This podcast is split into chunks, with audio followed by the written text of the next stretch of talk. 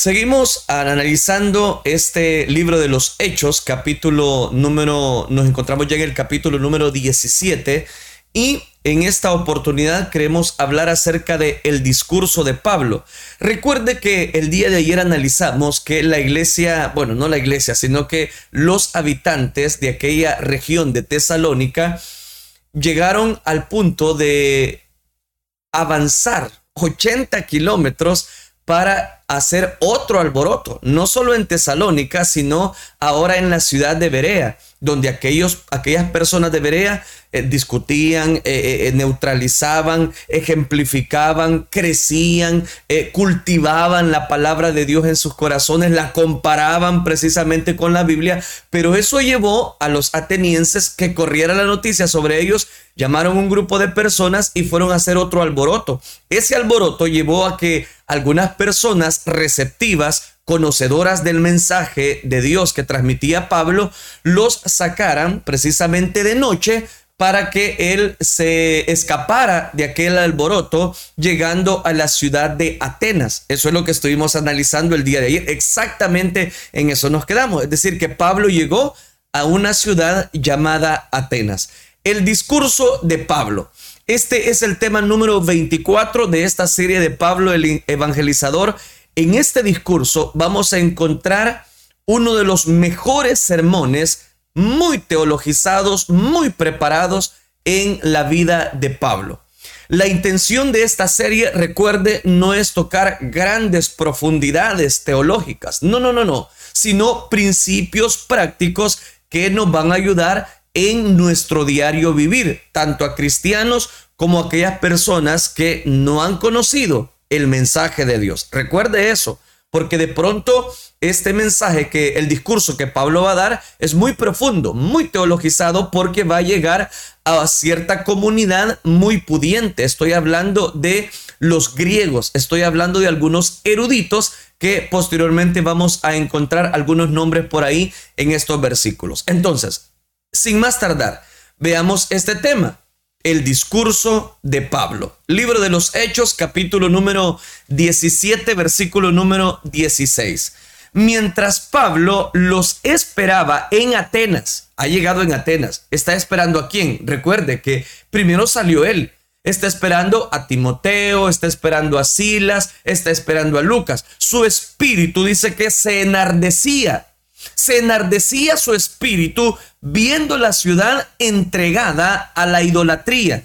Aquí cito Hechos capítulo 17, versículo número 16. Analicemos este primer punto, la espera del discurso. Todavía no era el momento. Él estaba preparando ese discurso, estaba, estaba a la espera y al ver eh, esa preparación de lo que él iba a predicar en esta ciudad de Atenas, resulta interesante que él vio que aquella ciudad estaba totalmente entregada a la idolatría. Mire qué escenarios muy diferentes, porque los de Berea estaban receptivos, lo hemos analizado. Ahora no, estas personas atenienses lo que tenían era religión. La ciudad de Atenas, el apóstol Pablo, que cuando esperaba a Silas, a Timoteo, vio en la misma una ciudad que estaba al borde del colapso, estaba sumida totalmente en la idolatría.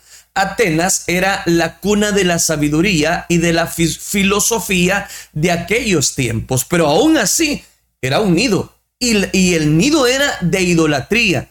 Miremos nuestras grandes ciudades, por ejemplo, con su infraestructura tecnológica, hermosos pulmones verdes, también vemos ciudades enardecidas por los ídolos del comercio, los ídolos del desenfreno moral y muchos otros ídolos modernos que se interponen entre Dios y los seres humanos. Por eso la mayoría, piensa en alguna capital del mundo, la mayoría de las grandes capitales del mundo entero, usted encontrará que hay mucho paganismo, hay mucha idolatría, a pesar de que el Evangelio va, corre pero a, esas ciudades que están como capitales principales se ve enardecida la idolatría. En este caso, en Atenas, no era la excepción. En la sinagoga, Pablo discutía, argumentaba con los judíos piadosos, les llevaba el mensaje de salvación como era habitual en todas partes cuando él iba, se presentaba a la sinagoga para no eh, eh, entrar en problemas o en polémica con los cristianos de dicha ciudad que practicaban el judaísmo. Ahora bien, Pablo de Tarso, con pasión y dedicación, hacía su trabajo misionero solo o acompañado. En este caso, ha quedado solo, porque precisamente está esperando sus compañeros que se han quedado en aquel alboroto. Nuestro campo de trabajo, estoy hablando espiritual, no depende de otros, depende de nuestro Señor Jesucristo. Solos o acompañados, siempre Dios nos va a respaldar. Solos o acompañados, Dios siempre va a enviar su palabra. Él nos perdonó, Él nos salvó. Por eso queremos ver a otros perdonados y que otras personas también se salven. Dice la escritura, Hechos capítulo 17, versículo número 18. Y algunos filósofos de los epicúreos y de los estoicos disputaban con él. Y unos decían, ¿qué querrá decir este palabrero? Y otros, parece que es predicador de nuevos dioses, porque les predicaba el evangelio de Jesús y de la resurrección. Vaya, pero vamos por partes. Aquí menciona dos tipos de personas que están escuchando el consejo, el discurso de Pablo. En primer lugar, se menciona a los epicúreos. En segundo lugar, a los estoicos. Veamos los primeros, los epicúreos. Fueron fundados por un personaje llamado Epicuro en el año 341 antes de Cristo, una comunidad religiosa cerrada que incluía mujeres, esclavos, vivían una vida de mucha austeridad. Su filosofía, expresada en sus propias palabras, decía algo así, los placeres de los disipados, de las personas, de los hombres, de las mujeres, de los niños, conforman el proceso del disfrute. Eso eran los discursos de ellos, sino la ausencia del dolor en el cuerpo y de las perturbaciones en la mente. ¿Por qué? Porque no son la bebida, no son las jergas continuas, no son los placeres sexuales, es la degustación de mucho, eh, voy a decirlo, exquisitez, decía ese discurso que los epicúreos mostraban. ¿Y qué es eso? Que lo que buscaban ellos era eh, un placer, algo placentero para su vida. Era el razonamiento sobrio que investiga las causas de todo acto de elección o de rechazo que se resiste a las opiniones que dan origen a mayor confusión mental. Y como mi idea no es confundirle, sino explicarle lo que los epicúreos hacían y qué hacían, que ellos buscaban la vida a través del placer, a través del, a través del disfrute, y muchas veces las personas, por buscar placer, obstaculizan, eh, niegan la eficacia de Cristo. Vaya, pero eso es un, un grupo. Los otros eran los estoicos. ¿Quiénes eran ellos? Para los estoicos no hay un Dios fuera de la naturaleza o del mundo. Para ellos no existe. Es el mismo mundo en su totalidad el que es divino, lo que justifica que la creencia de, de muchos dioses para los estoicos. Pese a que sea un Dios universal, ellos no creían en el Dios vivo, creían en diferentes dioses. La concepción de un cosmos dotado de un principio rector inteligente desemboca en la visión del mundo sobre aquellos estoicos. Entonces, note, tenemos un grupo de personas que no creen en Dios. Va, se lo resumo ahí. No creen en Dios, ni los estoicos ni los epicúreos. Estos últimos mencionados afirman que los dioses no estaban interesados en los seres humanos y que no los castigarían ni mucho menos los iban a recompensar. Y los estoicos afirmaban que el alma era parte de los dioses y que sería reintegrada a todos esos dioses. Para ambos, para ambos grupos, no había esperanza futura para el alma y rechazaban la resurrección era la crema del saber religioso ateniense. Los atenienses estaban fundidos en la idolatría. Me recuerda mucho al, humanismo de nuestros días. Lo malo se normaliza mediante leyes sin sentido que quieren tener sentido. Es decir, legalizan, eh, forman leyes, las legalizan, las llevan a su cumplimiento. ¿Con qué objetivo? Ah, porque lo que quieren hacer es distraer al ser humano en lo que no tiene que ver con los principios de Dios. ¿Por qué razón? Por su preparación. Pablo de Tarso les podía argumentar. Otros lo veían, y esto es lo que he leído específicamente en este versículo número, número 16, que aquel veía que aquellas personas, su espíritu estaba enardecía, enardecía bajo la idolatría. Eso nos lleva a pensar que siempre el ser humano está en un estado de depresión, está en un estado de depravación total. La verdad es que solo les predicaba el Evangelio de Jesús y de la resurrección. Ese era el mensaje de Pablo, el Evangelio de Jesús y la resurrección. Pero como ellos no creían en la resurrección, unos dijeron, ah, este es un palabrero. Ah, esta es una persona que nos ha venido a hablar otra vez de lo mismo.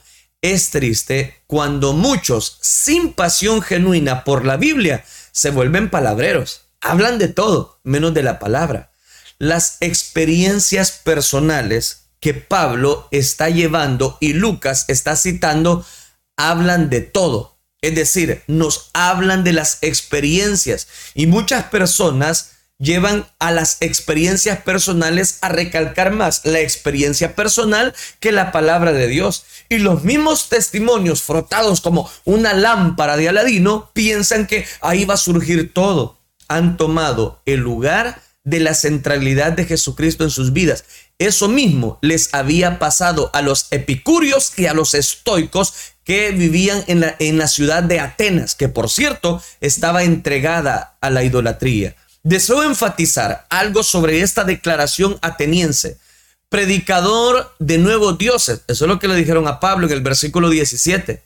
Este es un predicador de palabras. Este es un predicador de nuevos dioses. Buscaban la novedad religiosa llevo militando en la iglesia de Jesucristo unos 25 años.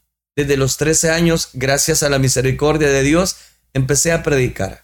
He visto venir una, dos y muchas modalidades religiosas. Sé que todavía lloverá un aguacero de cosas raras y enseñanzas equivocadas de personas queriendo buscar la, gran iluminación que viene de parte de Dios en los próximos años, si Jesucristo nos da, me da vida, veré quizás muchas personas eh, llegando a ese torrente, a ese aguacero de modalidades, pero la gente siempre está en busca de nuevos dioses, de nuevas revelaciones, pero no hay, dice la escritura, hay un solo Dios y un solo mediador entre Dios y los hombres, Jesucristo. Hombre, el Hijo de Dios, Jesucristo, es el único camino de salvación. Pablo ahora está frente a personas que tienen un, un alto conocimiento de sabiduría, y por eso ahora él, él, les está exponiendo la palabra. Unos le dijeron, ah, solo son palabras, Pablo. Otros le dijeron, este trae una buena modalidad, pero no viene a hablar de otros dioses. No, no, no, no eran otros dioses, era un solo Dios. Entonces, ¿de qué nos habla eso? Bueno, vamos al siguiente detalle. El versículo número 19 dice Hechos capítulo número 17, versículo 19. Y tomándole, le trajeron al aerópago diciendo, ¿podremos saber qué es esta nueva enseñanza de que hablas? la presentación del discurso. ¿Por qué le llamo así? Porque en este momento Pablo está hablando a un grupo de personas. Ahora lo saca la crema y la nata de esa ciudad ateniense. Le dice ahora a Pablo, le trajeron, lo tomaron, lo trajeron al aerópago. ¿Podremos saber qué es esta nueva enseñanza que hablas? Queremos saber. Mire, para unos era palabrerío. Ahora otros querían saber más. Pablo impactó tanto que fue invitado a la mayor plataforma de la época y era el Aerópago de Atenas. Ahí estaba el Tribunal Supremo de la antigua Atenas, era en el lugar alto. En Atenas, la junta que gobernaba la ciudad se reunía en un lugar precisamente llamado Aerópago. a la gente y a los eh, eh, extranjeros que vivían ahí les gustaba mucho escuchar y hablar de cosas nuevas porque ellos, eh, ellos esperaban que Pablo les hablase esa cosa nueva. ¿Y qué es esa cosa nueva? La resurrección. Así que llevaron a Pablo ante los gobernantes de la ciudad y estos le dijeron, lo que tú enseñas es nuevo y extraño para nosotros. Pero vaya, habla Pablo, habla. Versículo 19. ¿Podrías explicarnos un poco mejor de qué se trata? La gente quiere más explicación, no más complicación. La proclamación del Evangelio de Jesucristo es simple, es sencilla, es para llegar al corazón, pero debe mover la razón, es para llegar al corazón, al sentimiento humano. Por eso Pablo estaba frente a la ciudad ateniense, a grandes sabios, filósofos, pero el mensaje sigue siendo el mismo. Señores, si no se arrepienten, van a perecer. Ese era el mensaje, sencillo, pero claro. Pero aquellos decían, muéstranos, preséntate en esta plataforma, da tu discurso, Pablo. Ahora veamos el discurso, porque no, no, no tengo mucho tiempo, porque encontramos en este discurso algo fundamental. Versículo número 23. Porque pasando y mirando vuestros santuarios, hallé también un altar en el cual estaba esta inscripción. O sea, Pablo caminando. No solo había visto que la ciudad estaba entregada a la idolatría, sino que llegó un momento y estaba un altar y decía al Dios desconocido, al que vosotros adoráis, pues sin conocerle, dice Hechos capítulo 17, versículo 23, es a, es a quien yo os anuncio. Aquí Pablo empezó el discurso. Aquí Pablo ya está hablando a aquellas personas que unos estaban receptivos, otros no eran muy receptivos. El punto es este. El discurso de Pablo tenía varios argumentos en, en, una situación apologética y si usted me lo permite, muy teologizada.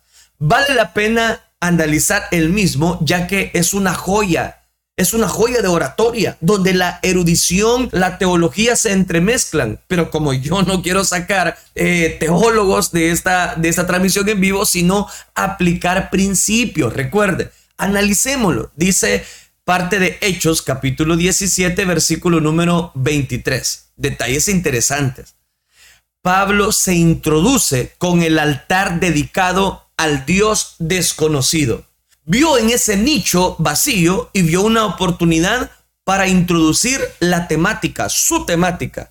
El Espíritu Santo siempre va a poner oportunidades para que puedas llevar el mensaje del Evangelio a alguna alma, alguna necesidad. Relacionó lo presente con algo pasado. Era su misión presentarles a esos señores atenienses pudientes al Dios conocido que ellos no conocían al Dios que podía darles lo que toda esa ciudad entregada a la idolatría no les había dado. Pablo habló del Dios creador de todo, el Dios que el mundo, el Dios que hizo al mundo y todas las cosas que en él hay, siendo Señor del cielo y de la tierra. No habita en templo hechos por manos humanas. Aquí cito Hechos capítulo 17, versículo número 24. Pablo le dice, al creador de todas las cosas, aquel que no se confirma o no se confina o no se refugia solo en los templos. Su temática era levantar al verdadero Dios, el que reveló la Biblia, por encima de aquellos dioses mitológicos, porque esa ciudad tenía muchos dioses mitológicos. Era la ciudad de Atenas. Y por eso Pablo ahora les está diciendo al único Dios que ustedes no conocen. Al único Dios que ustedes han rechazado. Pablo señaló al Dios que no necesita. Versículo 25 de Hechos. Ni es honrado por manos de hombres como si necesitase algo, pues es, es quien da todo a la vida, aliento y da todo a las personas. O sea que Pablo está llegando a las fibras más, eh, que le digo, declaradas del corazón humano.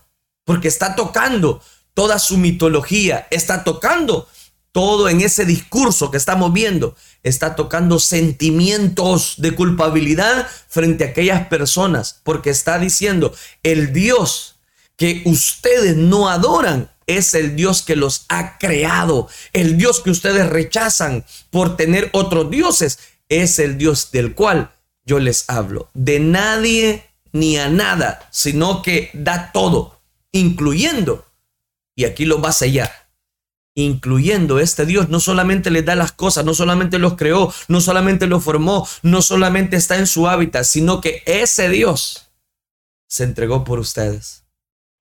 Dios, mi Dios, les decía Pablo, no era un Dios limitado, sino el Dios que sobrepasa todo entendimiento, el Dios que existió antes de la historia, que irrumpió en la historia y que se hizo historia en la persona de su Hijo Jesucristo. Era y es un Dios omnipotente, omnipresente. Oiga, Pablo por eso le, le decía, es un discurso muy profundo. Y ahora veamos otro detalle. Él exaltó a Dios, creador del género humano. Dice Hechos capítulo 17, versículo 26. Y de una sangre ha hecho todo el linaje de los hombres para que habiten sobre la faz de la tierra y les ha prefijado el orden de los tiempos y los límites de su habitación. Oiga, qué interesante. Que da un, inicio a todas las cosas, que da un seguimiento. Todos tenemos una causa común de existencia y una causa, y esa causa se llama Dios. Pablo siguió dando, el cual que no estaba lejos, sino cerca por la fe. Los atenienses tenían muchos dioses, pero uno solo es Dios. Y ese, y a ese deberían buscar, les dijo Pablo. Pablo fue muy certero y si usted me lo permite, muy directo. Pero eso es lo que hay veces las personas necesitan. Las personas hay veces no necesitan que, mire, que eh, acarícielo, acarícielo, porque si no se nos va a ir. Cuando el Señor habló fuerte, uno de sus discípulos les dijo, Señor, y hoy hablaste muy fuerte. El Señor les dijo, bueno, ¿quieren irse ustedes también? ¿Por qué? Porque el Evangelio no solamente es caricias. El Evangelio hay que hablarle directo la palabra a las personas. Pablo ahora lo está haciendo frente a personas reconocidas, pudientes, porque en Él vivimos, y oiga lo que dice, y nos movemos, y somos como algunos de vuestros propios poetas. También ha dicho, porque linaje suyo somos. Hechos 17, 28. Pablo está citando uno de los poetas de la ciudad de Atenas sea, Pablo estaba aplicando su conocimiento, no solamente espiritual, sino su conocimiento material para poder presentar el Evangelio de Cristo Jesús. La nueva traducción viviente dice, pues en Él vivimos, nos movemos y existimos, como dijeron algunos, de sus propios poetas, dice. Nosotros somos su descendencia. Él, él, él, el ser, voy a decirlo de esta manera, el ser nuestro está supeditado al ser de Dios, al ser nosotros de Dios. Nuestra vida, nuestra existencia dependen de Él. Nuestro ente, nuestro ser está ligado a la voluntad de Dios. Nuestro destino está bajo su soberanía. Pablo reprendió el espíritu de la idolatría, siendo pues linaje de Dios.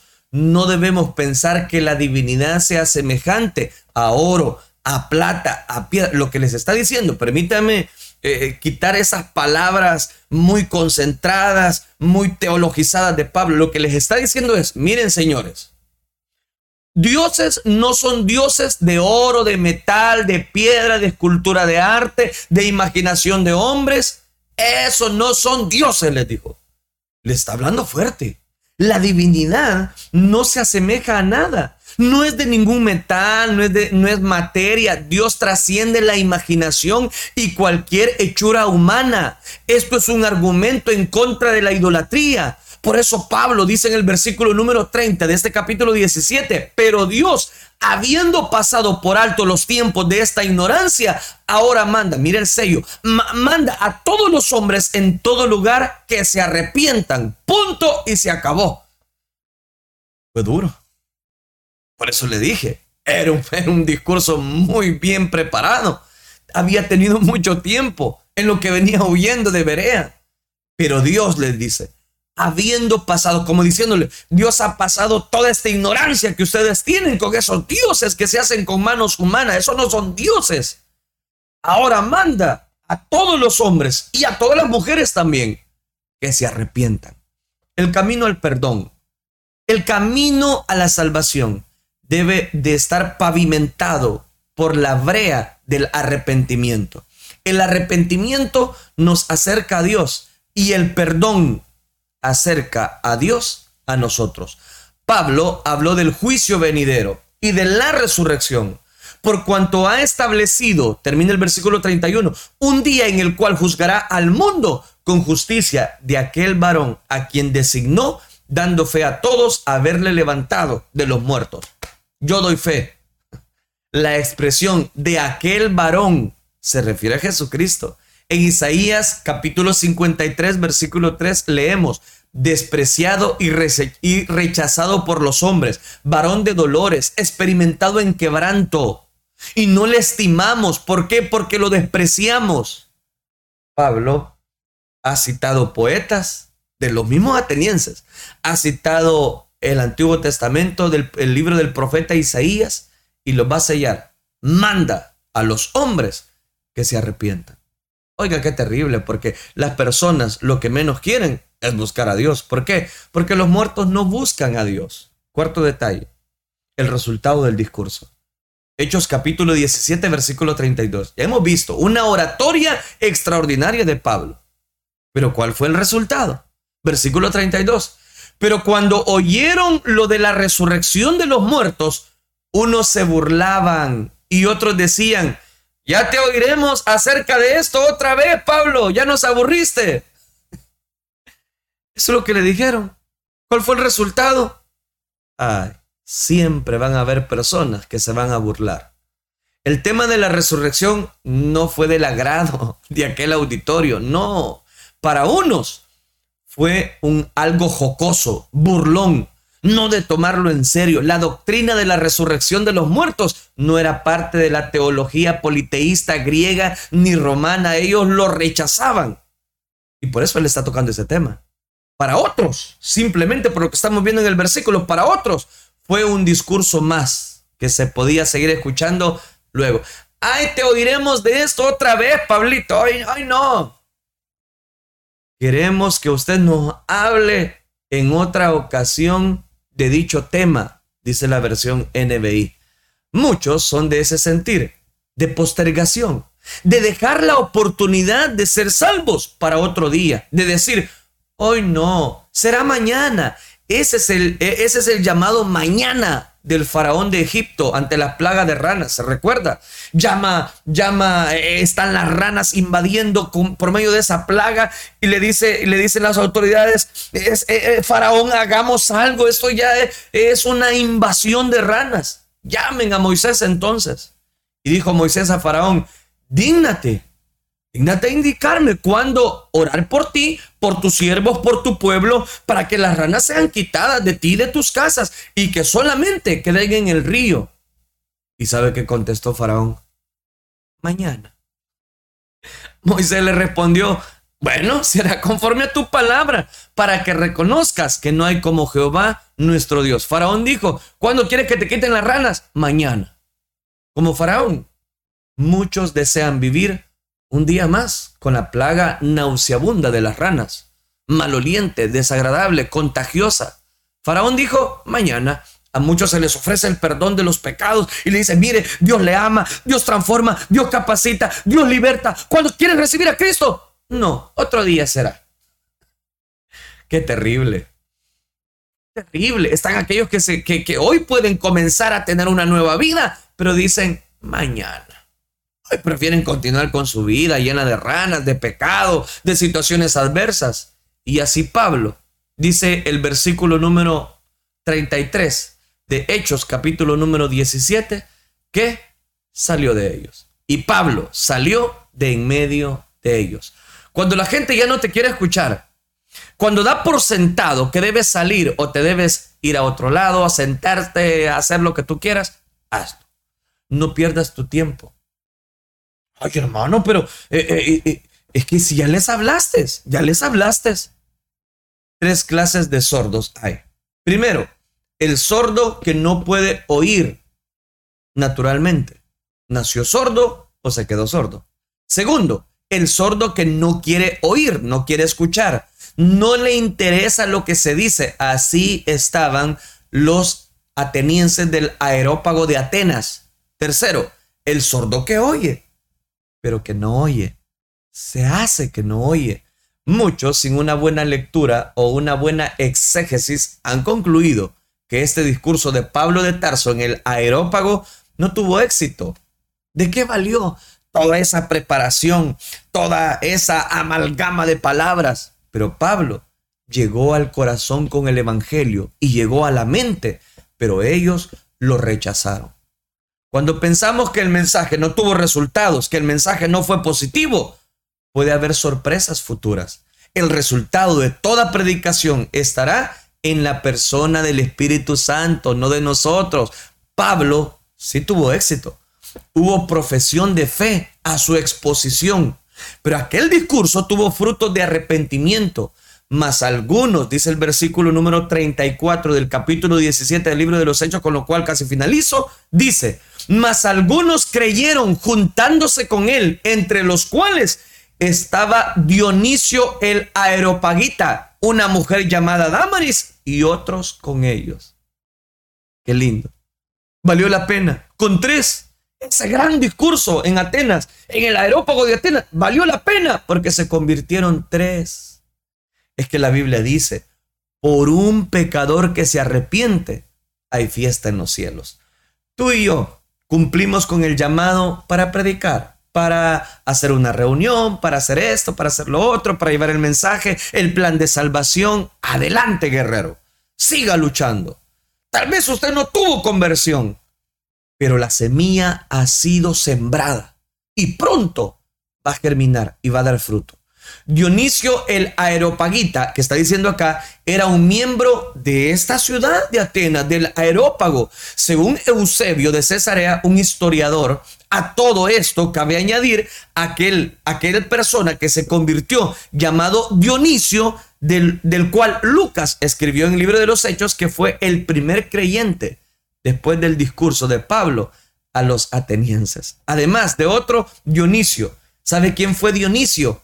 Fue pastor de la región de Corinto. Dice que este aeropagita fue el primer obispo en Atenas. O sea que este, este, esta persona que se convirtieron no solamente se quedaron ahí, empezaron a trabajar. El texto bíblico añade, y otros con ellos. No sabemos cuántos, solo dice, y otros con ellos. Como alcanzados por el Evangelio. La palabra predicada siempre alcanzará, aunque sea uno, pero alcanzará. Y ese uno alcanzará otro. Y así comenzará la cadena. Alguien le predicó al que, mm, al que ahora a usted le está predicando. Y alguien predicó al que le predicó y lo que predicó le predicará a otro. Permítame cerrar por cuestión de tiempo. Siempre debemos estar preparados para algún día compartir la palabra de Dios. Recuerdo hace años, un pastor, un predicador me dijo, Melvin, siempre tené un cartucho sin quemar. Es decir, siempre tienes que estar preparado. Y desde entonces esas palabras calaron en mi vida. El Evangelio de Jesucristo es para todos y a todos debemos predicar. Jesucristo no murió únicamente por algunos, eh, Jesucristo murió por todos. Solo Dios en su presencia sabe quiénes son los que van a tomar esta salvación. Solo Dios lo sabe. ¿Cuál es la tarea de nosotros? Vaya, predique, anuncie, el mensaje de Dios. Se lo ruego, por, por favor. Tal vez usted tiene un familiar que todavía no ha conocido del amor de Dios. Siga orando por él. Siga orando. Siga dándole testimonio de que usted lee la Biblia, de que usted ora por él, de que usted va a la iglesia por esa persona. Hágalo, sígalo haciendo. Y después usted va a ver cómo esa persona, ella lo lleva al conocimiento más de la palabra de Dios. Un día las personas que ahora rechazan, las personas que ahora eh, gritan y dicen, no, ya te oiremos de eso otra vez, Pablo, ya te oiremos de eso otra vez, otro día nos hablas de eso. Son los que después van a predicar la palabra de Dios, son los que después van a anunciar el mensaje de Dios completo para sus vidas. ¿Le gusta? Este es el Evangelio. Algunos, son algunos lo rechazan, algunos nos rechazan, otros nos hacen a un lado, no importa. Pero yo y mi casa serviremos a Jehová. Oremos al Señor, oremos. Padre nuestro que estás en los cielos, Señor, tú eres nuestro refugio. Gracias porque nos ayudas a entender tu palabra. Gracias porque tú eres el dador de la vida, el autor y consumador de nuestra fe. Gracias por ministrar nuestros corazones a la luz de tu palabra. Gracias por orientar nuestra vida Gracias porque tú tienes cuidado y control de todas las cosas y para ti no hay nada que sea imposible. Gracias por llenarnos de tu gracia, de tu misericordia. Gracias porque tú lavas, Dios mío, nuestra vida con tu sangre salvadora. Gracias por enriquecernos. Ruego por aquellos familiares que aún no te conocen. Revélate a ellos, que ellos puedan conocer de la gran salvación que tú tienes a través de tu Hijo Jesucristo. Ayúdanos, aquellos, aquellas comunidades de fe, aquellas iglesias que se sienten que ya no pueden más, aquellas personas que llevan el, mensaje del Evangelio, a, esos borrachos, a las prostitutas, ahí en, en las esquinas de las capitales, de las principales capitales de los países. Ruego, Señor, que tú les proveas lo necesario para seguir anunciando ese plan de salvación, ese mensaje de esperanza. Respáldales auxíliales y guíales, Dios mío, te lo suplicamos. Gracias, Cristo Jesús. La gloria y la honra te la damos solo a ti, Señor. Gracias, Dios. Amén, Señor. Y amén.